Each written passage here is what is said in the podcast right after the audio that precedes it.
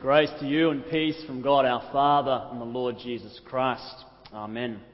The text for the sermon today is the Gospel reading, particularly focusing in on verses 8 to 11. I'll read them to you again now. And when the advocate comes, he will prove the world wrong about sin and righteousness and judgment. About sin because they do not believe in me about righteousness because I am going to the Father and you will see me no longer, about judgment because the ruler of this world has been condemned. Let us pray. Heavenly Father, we pray that as we hear your word today, you would pour out anew on us your Holy Spirit to lead us deeper into all truth. We pray in Jesus' name. Amen. Who is the Holy Spirit and what is he all about? Jesus uses a name for the Holy Spirit today to teach us about this. He calls the Holy Spirit our advocate. It's the same word that you may know from other versions of the Bible as the helper or the comforter or the counselor. And all of those have something to them to help us understand more about the Spirit and His work. But this word, the advocate, is very helpful, especially in this context, because it brings us into the imagery of the courtroom. And there were other words in our text that go along these lines. I wonder if you heard them. That the Spirit testifies that he proves the world wrong, or more simply, that could be he convicts. He brings to a conviction. This is a legal sort of picture here, where the Holy Spirit is, in some sense, both the counsel for the defense as well as God's prosecutor. And one of the really interesting things about that is that Jesus speaks these words on the night before he died. So on the very next day, Jesus will literally go on trial and he will be convicted as guilty, although unjustly so. And he will be condemned as a sinner and he will be sentenced to death. And at the end of it, to all appearances, the trial will be over. But what if the trial isn't over? What if Jesus' trial before Pilate was only the beginning, and the particular work of the Holy Spirit is to go on prosecuting the case for Christ in the world ever since? That's what Jesus effectively says today. That the Spirit will completely reverse the result of the trial happening the next day. That as the apostles go out bearing witness, proclaiming the word of God, the Spirit will come to prove the world wrong, to convict the world concerning sin and righteousness and judgment. Or as one modern translation has it, what's wrong, what's right, and who's won. So let's take a closer look at this work of the Spirit today. First, the Holy Spirit comes, Jesus says, to convict the world concerning sin or what's wrong. So, left on our own, this world, Jesus says, has the wrong idea about sin, the wrong idea about what's wrong, and it's the Spirit's work to bring about a change in this. So, what does the world think about sin? Well, maybe that it doesn't exist at all. Maybe that right and wrong are all relative and you can't impose your morality on anyone else.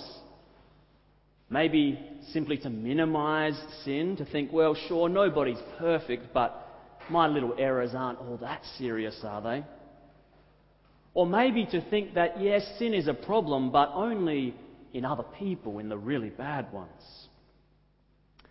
It's interesting just to think about where the word sin is even used in everyday conversations in our society. It can be quite telling.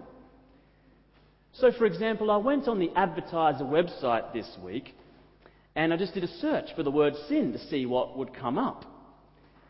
And straight away, something strange happened. All these stories came up about sport. You think, well, that's strange. Now, first there was the sin bin, of course, for players who transgressed on the field. But then as I read on, it got more interesting because there were these headlines talking about coaches and clubs not performing in various ways, and the headline talked about these as sin. And at one point, there was something about some strategic problem in a club, and it even used the word unforgivable sin. Now, you think too about the ball tampering saga in Australian cricket. The whole way that played out was quite astonishing. As if bending the rules in a cricket game is the biggest sin you can commit in this country. The public scandal the national shaming, the need for on camera repentance and media imparted absolution. Now, of course, what they did was wrong. Of course, it was cheating. But if we react and behave as if bending the rules of a cricket game is the most serious form of sin, friends, we need the Spirit to come and bring us to another conviction of what is really wrong in this world that all have sinned and fallen short of the glory of God. And that the wages of sin is death. That's a bit more serious than a year off from cricket. And notice how Jesus bypasses all of our surface level definitions of what sin is and goes right to the heart. He says the Spirit brings conviction concerning sin because they do not believe in me. What's wrong with the world? According to Jesus, the root wrong in the world is the refusal to believe in Him. Unbelief. That's our deepest problem. In some sense, Jesus is saying everything else flows from that, and that's a theme consistent in the Scriptures. St. Paul puts it like this For whatever does not proceed from faith is sin. And the writer to the Hebrews says, without faith, it is impossible to please God. Trust in Christ. The lack of trust in Christ, that's at the root, Jesus says. And the point of his teaching today is that insofar as we are in the world apart from God, we would never come to this conclusion on our own. We need the advocate. We need God's prosecutor to come and convince us and bring us to this conviction. I remember speaking to a young lady who had become a Christian. And she was struggling in her relationship with her sister, who was not a Christian. And her sister had become involved in a particular lifestyle that she was really concerned about. A lifestyle that, according to her Christian beliefs, was a sinful lifestyle. And in her efforts to engage with her sister, she said to me that her temptation was to focus on this lifestyle and to get caught up in all the details. But then she said to me something I thought was quite interesting. She said, You know, with all of that, though, I don't think that's really the biggest issue, is it? The deeper issue is that she doesn't have faith in Christ. She doesn't have faith in what He's done for her. Maybe that's where I should engage first. Maybe that's what I should pray for.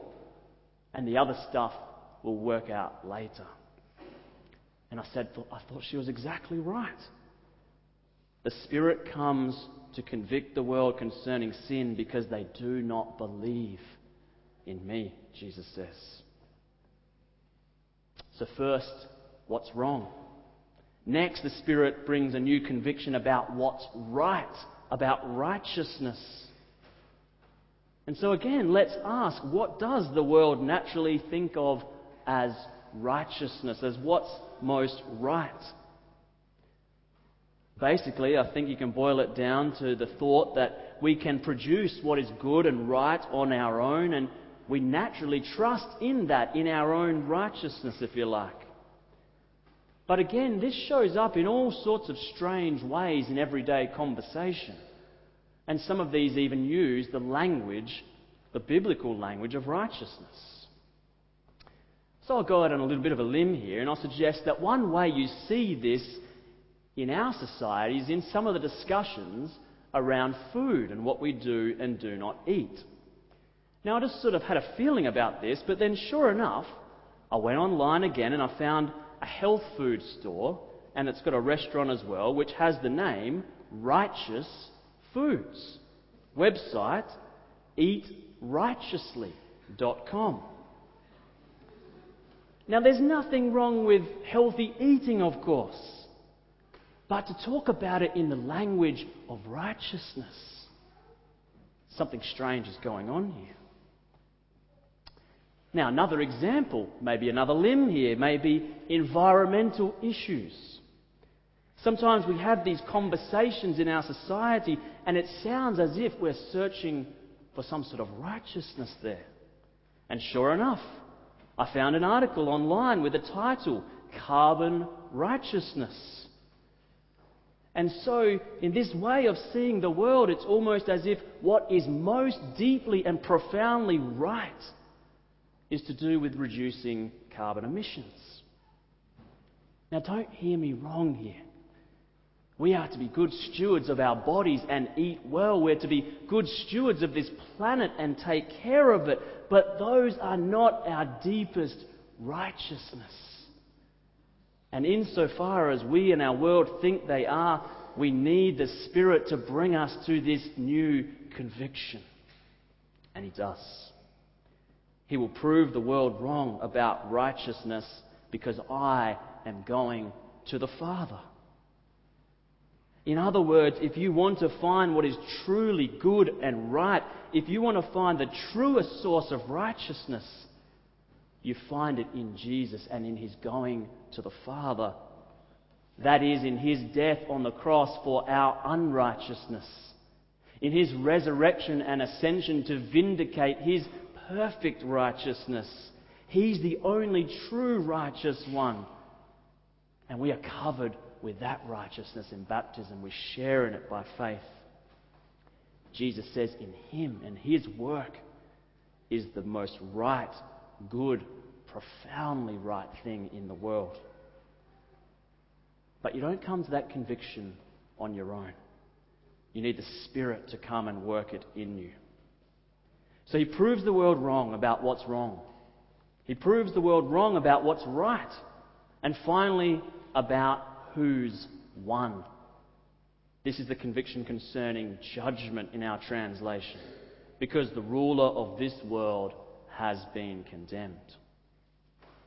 Now, I'm not going to spend as much time on this point today, but instead, I simply like to quote from a man named Frederick Dale Bruner on these verses. He says this in life, it all too often looks as if the ruler of this world, that is the devil, wins the good and evil contests. From the cross, through the Holocaust, to contemporary violence and corruption. The Holy Spirit, however, will encourage the church to live and preach and teach that the victory has been won that her Lord is risen and reigns, all appearance to the contrary notwithstanding. Jesus is convinced that the big trial between right and wrong, the big trial between justice and injustice, sin and righteousness, is being held at the cross and in his resurrection. And in those events, the ruler of this world has been condemned. It's that vision of the world that the Spirit comes to work in us. And when the Spirit does all this, when He goes to work through the preaching of the world to convict of sin and righteousness and judgment, what happens? What's the purpose of this? Is He a prosecuting attorney who just wants to secure a conviction to condemn? Far from it. We see this even in the New Testament itself. In the passage that followed our account on Pentecost from Acts chapter 2, we see this playing out. Where Peter preaches his sermon about Jesus and what he's done, and then we hear this. They were cut to the heart. There's that convicting work. And said to Peter and the other apostles, Brothers, what should we do? And he, they said, Repent and be baptized, every one of you, in the name of Jesus Christ, so that your sins may be forgiven. And you'll receive the gift of the Holy Spirit.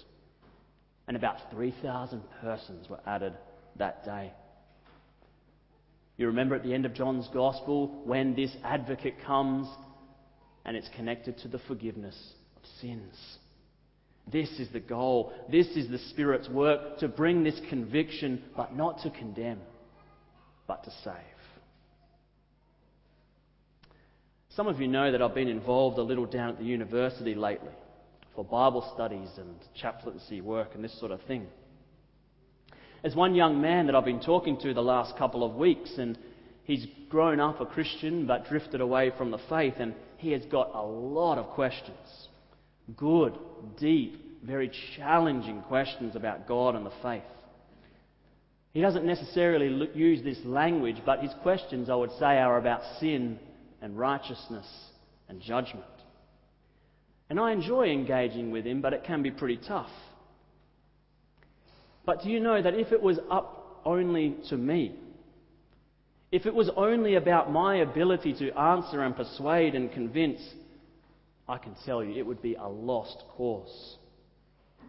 The only thing that gives me confidence is that Jesus promises the Spirit will be at work in the world, testifying, bringing to conviction, guiding into truth. Just picture these first disciples this small little group going out into the world with a message that the deepest problem is not believing in Jesus. The deepest right is found in Him and His work. The truest judgment has already happened. How could they have any confidence that their message would make an impact? How could they have the courage to do what they are called to do? Because the power was not in them. And the power is not in us, but in the Spirit the advocate, our helper. The trial is not over. It wasn't over at the cross. It wasn't even over at the resurrection. The trial continues in the world, in the hearts and minds of people today. As the Spirit, the advocate, prosecutes the case for Christ. In the name of Jesus. Amen.